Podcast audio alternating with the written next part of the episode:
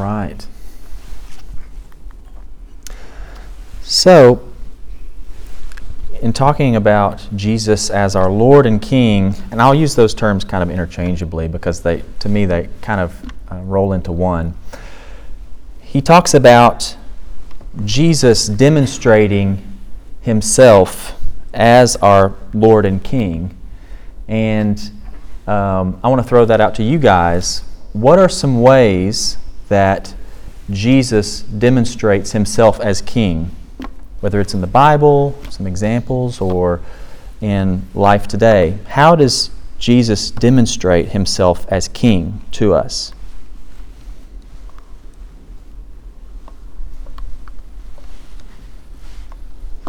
I think a theme of his ministry in a lot of different ways, he's showing that he has authority.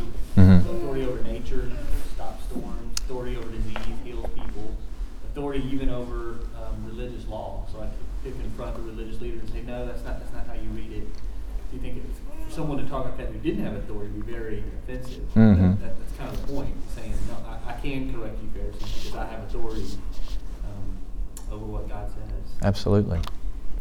That's why he ruffled feathers so often to the religious leaders, is he came in and was blowing their minds by forgiving sins and, and uh, speaking of himself as a king when they felt like he did not have that authority. That's great. Anybody else?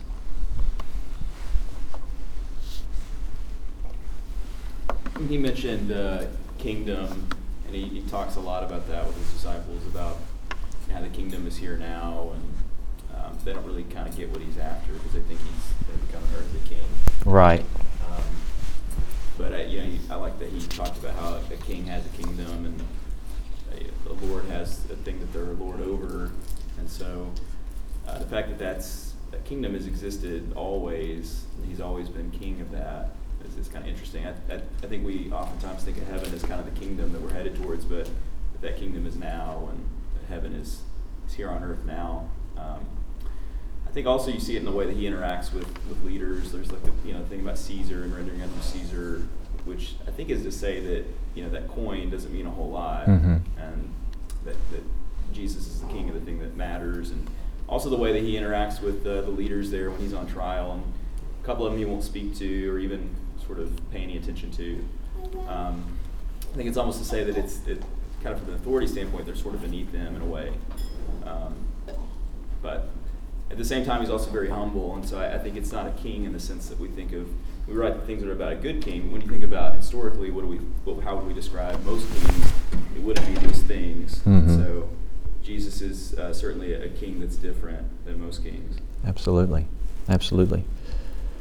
And so one of the things that Doctor Evans talks about in his video, Um, thank you guys for your comments, but uh, he talks about how Jesus does, he controls nature, and he demonstrates that. Multiple examples we could look at throughout the Bible of him feeding the five thousand, like in Matthew chapter fourteen. He takes just a few pieces of bread and fish, and he feeds, you know, five thousand people, half of AutoZone Park, with just like a kid's lunch. And in Matthew fourteen, he also walks on water. He talks to a fig tree and makes it wither in Matthew chapter twenty-one. He turns water to wine. There's several examples where he demonstrates his authority by ruling over nature and manipulating uh, uh, nature in a miraculous way. Another thing he he does is he miraculously heals the sick. So in Matthew chapter eight, it talks about numerous times where there would be a, a crowd of people coming around him, and it says he would heal all who were sick in that in that um, in that group, and uh, which is an amazing thing. I mean, you think about I think about what if I walked into an emergency room, walked into the E R, and just snapped my fingers or said a word, and every person in there, just like hundreds of people, were automatically healed of the diseases and afflictions that had been plaguing them their entire lives. Uh, it's a miraculous thing, and only someone who has authority over disease and health and sickness is someone that can do that. In Matthew chapter fourteen, I love this image. Uh, it talks about how Jesus was walking through a crowd, and and uh, the crowd around him, they implored him that they might just touch the fringe of his cloak, and as many as touched it were cured. So just touching the, the fabric of his, his clothes uh, healed them because he had the authority over, um, over illness. And another thing he demonstrates his authority is through controlling demons. So this is an interesting thing because obviously demons are not good, right? They're, they are um, they're workers of Satan, and we see numerous examples throughout the Bible of Jesus casting out these demons. And what's interesting is the demons often recognize Jesus' authority, even though they're completely against him. In Matthew chapter eight, he is addressing these uh, demons that were in these two men. He casts them into the, the pigs, and remember the pigs ran and jumped into the water. Uh, but it says, uh, Jesus said to them, "Go," and they came out and went to the pigs, and they the whole herd of pigs rushed in, down the steep bank into the lake and died in the water. And what's interesting is right before this, the demons address Jesus and say, you know, when he when he addressed them, they say, "Are you going to are you going to hurt us? What are you going to do with us?" You know, they were recognizing that he could do anything he wanted to to these demons, and so uh, they were afraid of him. They recognized his sovereignty, and so we see that Jesus controls, and he is uh, in power that's even recognized by those that are not with him. He also uh, possesses the authority to forgive, and we see this multiple times in the Bible where Jesus will come across someone that is sick or has, you know, some kind of ailment. And often before he heals them, what does he do? He'll say, "Your sins are forgiven." And he forgives their sins and then goes on to heal them.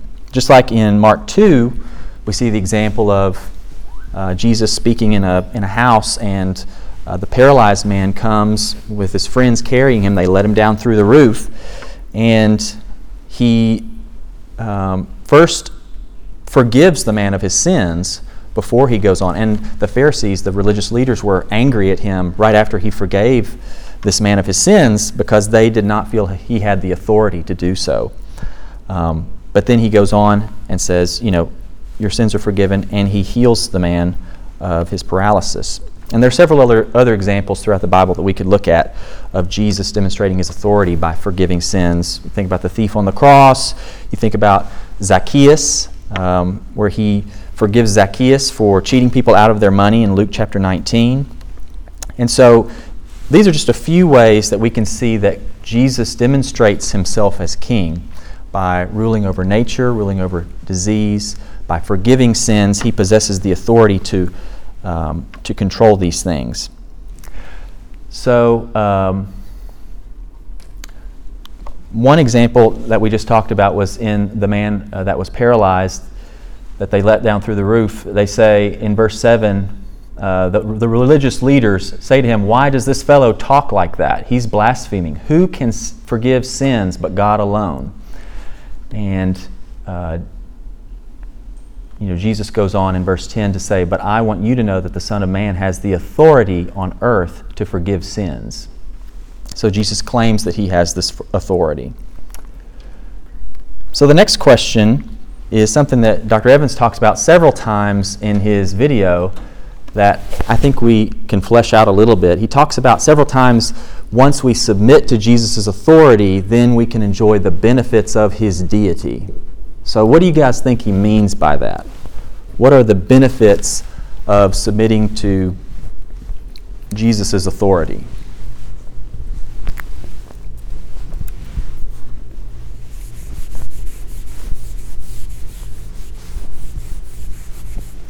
I think that, uh, especially in the time that in the time Jesus was alive and, and a little bit after, it, uh, one of the best governments or kingdoms to submit to would have been Rome, because if you were a citizen of Rome, you carried with you a number of benefits mm-hmm.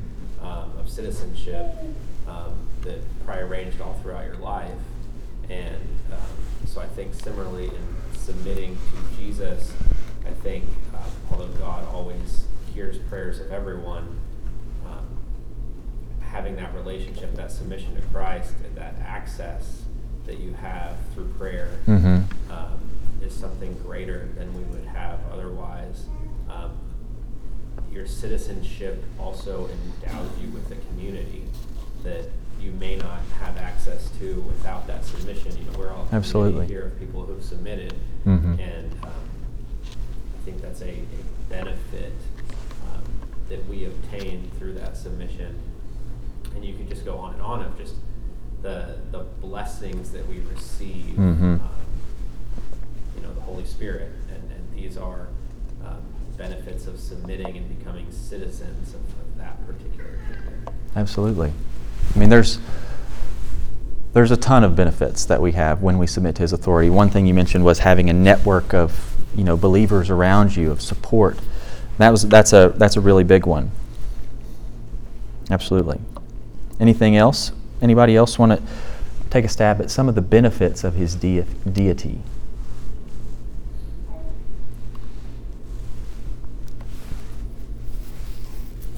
Fruits of the Spirit would be one that comes to mind. Um, just practically, it sounds a little bit like what Clint said, but just living a life that follows the life that Jesus calls His followers to is just sort of inherently good, mm-hmm. beneficial. Um, and if not on the, in this life, then in the next. Absolutely. Yeah, the fruits of the Spirit are a great example of that. There are several things that kind of flow out of us once we submit to His authority. Um, these things kind of flow out of us naturally out of um, being within His kingdom. And uh, these are just a few things that Um, that I wrote down that might be the benefits of His deity that Doctor Evans was talking about.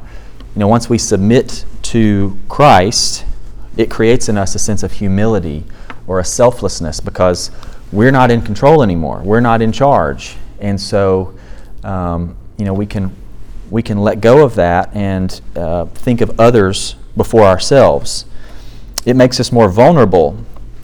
So, you know, we uh, Tara and I just finished this marriage class uh, here at Highland, uh, Starting Married Life Right, and one of the things that is, you know, that we found is so important in marriage is to be able to be vulnerable with your spouse, and to be able to say, you know, when you have an argument with your spouse, or be able to say, you know, like, you said something that hurt me, or I this made me feel this way, and you communicate in that way. You're you're being vulnerable. You're um, You're submitting to the marriage as something bigger than yourself. And so I think that's one of the benefits of submitting ourselves to Christ's deity, is that it makes us vulnerable, and in doing so it um, it cleanses us, or it exposes the um, the sin in our life. And that that is a scary thing. When you're vulnerable, you're um, you're uh, putting yourself out there. Um, and there's, you know, the chance that you could be hurt, but when we submit to God's authority, He's not going to hurt us. This is uh, this is something that uh, we experience when we submit to His authority. It instills hope in us. It cultivates an attitude of thankfulness. It helps us recognize that we're forgiven, and it fills us with deep satisfaction, something you were talking about, Kyle. Just it overall benefits us. It's a good thing for us in general, and it renews our spirit.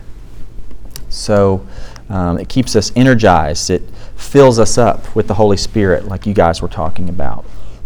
And so some of the, these are some of the things that I think Doctor Evans was talking about when he says we enjoy the benefits of His deity when we submit to His authority. So the main question that I think is kind of the meat of this lesson is, how do we do that? How do we submit to Jesus' authority? Because, you know, when you when you say that on the surface, it's kind of hard to um, put it in practical terms, in my mind. I like to keep things very practical and think about things in a practical way. So what are some ways that we submit to Jesus' authority? And one thing that Doctor Evans says is that we submit to Jesus' authority not by how we move our lips or what we say in our words, but it's how we move our feet. It's what we do. It's how you run your life. And I think about, uh, has anyone ever seen the show Downton Abbey?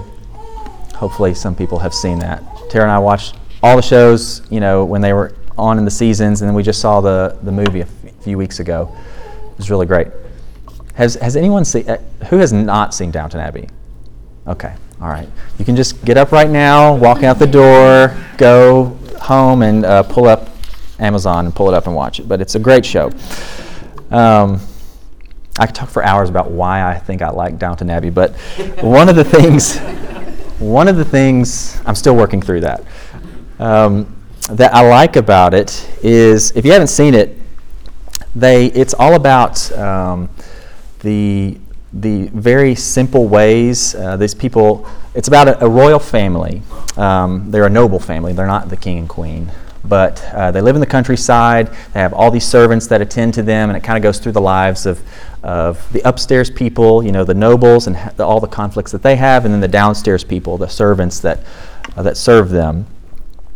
And when I think about submitting to authority, it makes me think about things how, how things were back in early um, the early nineteen hundreds in England. And in the movie, this is not a spoiler, but Um, It talks about how the Crawley family, which is the noble family, they're getting ready for the king and queen to arrive at their house, and they're going to host the king and queen and queen of England at their house.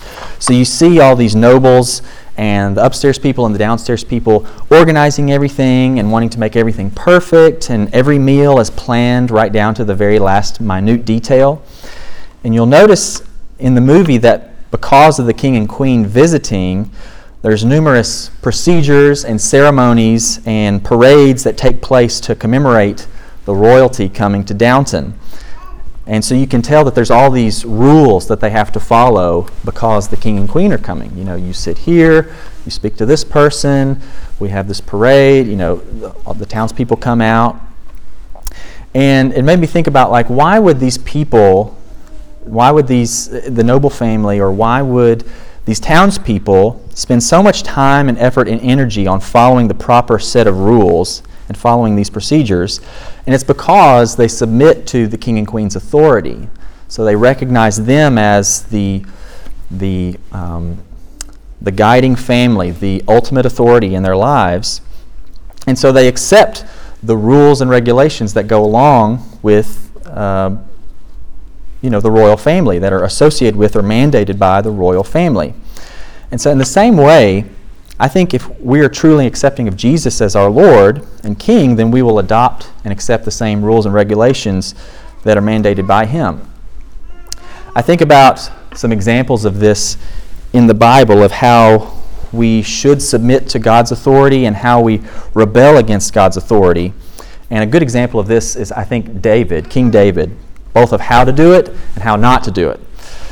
So in Psalm twenty-five, verse four through seven, David's saying, "Show me your ways, Lord. Teach me your paths. Guide me in your truth and teach me.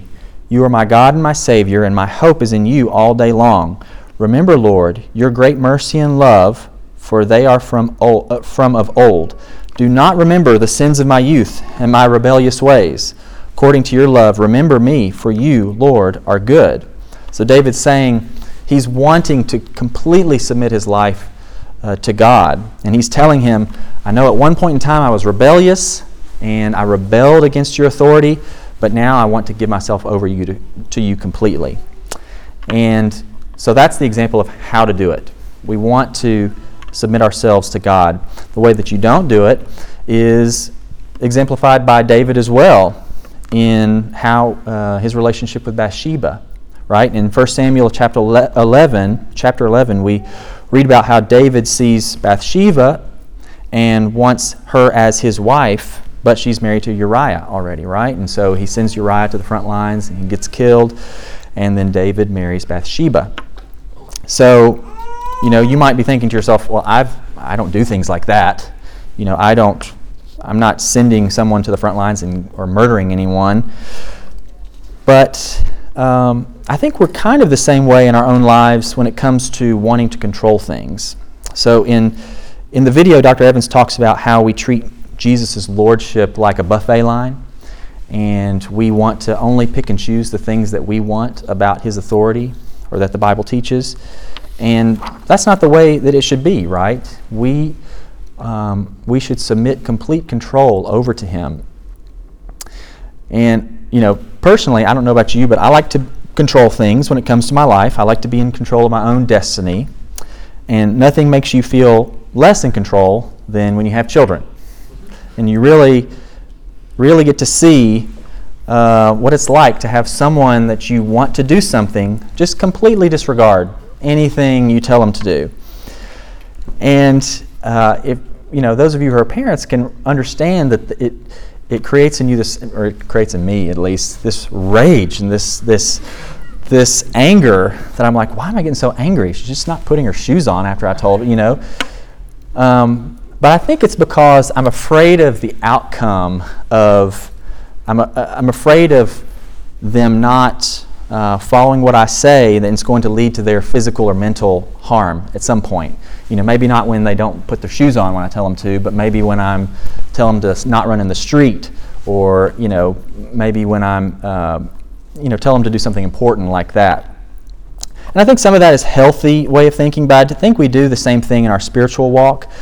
We fear that if we let God uh, take control of our lives, if we submit to His authority and expose our sin for one second, then it's going to result in us Um, being harmed in some way. It's going to result in us, you know, our our status being hurt, or people looking at us a different way. But, um, but you know, in reality, it's it has a cleansing effect on us. It sets us free when we submit to His authority. You know, we're not being shackled by His authority. He actually sets us free. And God asks us to willfully hand over the reins uh, to our lives from Him. Uh, to Him. So um, I'm going to skip ahead because there's a few other things that uh, I wanted to touch on. We're kind of running out of time, but um, some other ways that we submit to His authority, we practice the spiritual disciplines. So if any of you have read that book, this, The Celebration of Discipline by Richard Foster, it's a really good book. It talks about how there's inward disciplines, like meditation, prayer, fasting. There's outward disciplines like practicing a life of solitude, simplicity, submission. And then there's corporate disciplines like confession and worship. And just a word about confession that Doctor Evans mentions in the video. We've got to be willing to publicly declare that Jesus is our King. In Philippians, it talks about, uh, in Philippians, it talks about how, um, you know, at the name of Jesus, every knee shall bow in, in heaven and on earth and under the earth, and every tongue acknowledge that Jesus Christ is Lord. So even if Jesus is not the King of your life, even if He's not Lord over you, He is the Lord. You know, it doesn't matter where you, whether you believe it or not. If, if, if Christ is not the King of your life, He's still the King. That's not going to affect Him at all. And so we have to be willing to confess His lordship. In Matthew chapter ten, thirty-two and thirty-three, it mentions in the video, whoever acknowledges me before others, I will also acknowledge before my Father in heaven. But he, but whoever disowns me before others, I will disown before my Father in heaven. Doctor Evans talks about we shouldn't be a secret agent Christian, right? We have to be willing to submit to God's authority and confess His authority to others publicly. Another way that we submit to God's authority is by presenting ourselves at living sacrifices. I think about Romans twelve, where it talks about, I urge you, brothers and sisters, in view of God's mercy, to offer your bodies as a living sacrifice. Do not conform to the pattern of this world. Um, then you will be able to test and approve what God's will is, His good, pleasing, and perfect will. I really love the line. That was one of the things he mentioned in the video that was really a... A, a, a really uh, an aha moment, I guess, or a very important point to come out of this video was Doctor Evans talks about how so often, rather than us submitting to God's will, we ask His blessing to our own will. And I think if you step back and you truly think about it, I think a lot of us are probably guilty of that. Like, we have our own plans for our lives and we just want God to get on board. So if you could just bless, because it's kind of like a back, you know, a, a backwards way of uh, kind of spiritually asking Him to bless what we're already doing. It's kind of like some veiled selfishness. And so I think we have to be willing to truly listen to God's will rather than having our own plans and then just uh, on the back end asking Him to bless that will. Um, so think about that today. One quote that I'll I'll kind of paraphrase, N T Wright, uh, famous Christian author and theologian, he mentioned something about um, Jesus as Lord and Jesus as our authority. He said, Paul's gospel must first, I believe, be reinstated at the very center of the church's preaching. The gospel is not, as I have stressed, a set of techniques for making people Christians, nor is it a set of systematic theological reflections, however important. The gospel is the announcement that Jesus is Lord. Lord of the world, Lord of the cosmos, Lord of the earth, of the ozone layer, of whales and waterfalls, of trees and tortoises. As soon as we get this right, we destroy at a stroke the disastrous dichotomy that has existed in people's minds between preaching the gospel on the one hand and what used to be loosely called social justice or social action on the other. Preaching the gospel means announcing Jesus as Lord of the world. And unless we are prepared to contradict ourselves with every breath we take, we cannot make that announcement without seeking to bring that lordship to bear over every aspect of the world. There was a popular slogan some years ago, according to which, if Jesus is not Lord of all, He is not Lord at all. And that was routinely applied to personal piety and commitment, but I suggest that it is just as true and just as important in terms of the cosmic lordship of Jesus. So N T Wright is saying, sometimes we miss the mark on what the gospel actually is. The, the gospel is, preaching the gospel is not just the words that we say. It is showing people how we submit to His authority through our actions. Um, so a couple things I'll just close with. You know, I, I took this class in college called Living World Religions, and one of the most one of the important principles that has stuck with me from that class that uh, my professor talked about or pointed out was that you can look at different places throughout the world, and usually the tallest structure in an area will indicate what is most important in that particular society. So if you looked at the buildings in an area, whether it's religion, whether it's commerce, whether it's art and entertainment and culture, um, that those things will, how, where, whatever the tallest structure in that area is, usually shows where that society's value lies. And I say all that just to mention to you that if we truly are submitting to God's authority, to Christ's authority as our King, then it's going to be most prominent in our lives. People are going to be able to see that in the way that we carry ourselves, in the words that we say, in the things that we do. And so we have to be careful um, to make sure that Jesus is the Lord of our lives and that people are able to see that uh, on the inside and outside. So my, my challenge to us all is to determine who is the true King of our lives. Is it the career king? Is it the comfort king? Is it the social media king? Let Christ be the Lord of your life so that others may see the benefits of His deity in your life and be drawn to His kingdom. So just a few things to think about as you leave here today. Is Jesus the Lord of your thoughts, of your emotions, your speech, your relationships? Are you living as your own king? Are you submitting to God's will, or are you asking Him to bless your will? So I thank you for your attention today, and I'll turn it over. Great job. All right, so I'm going to say...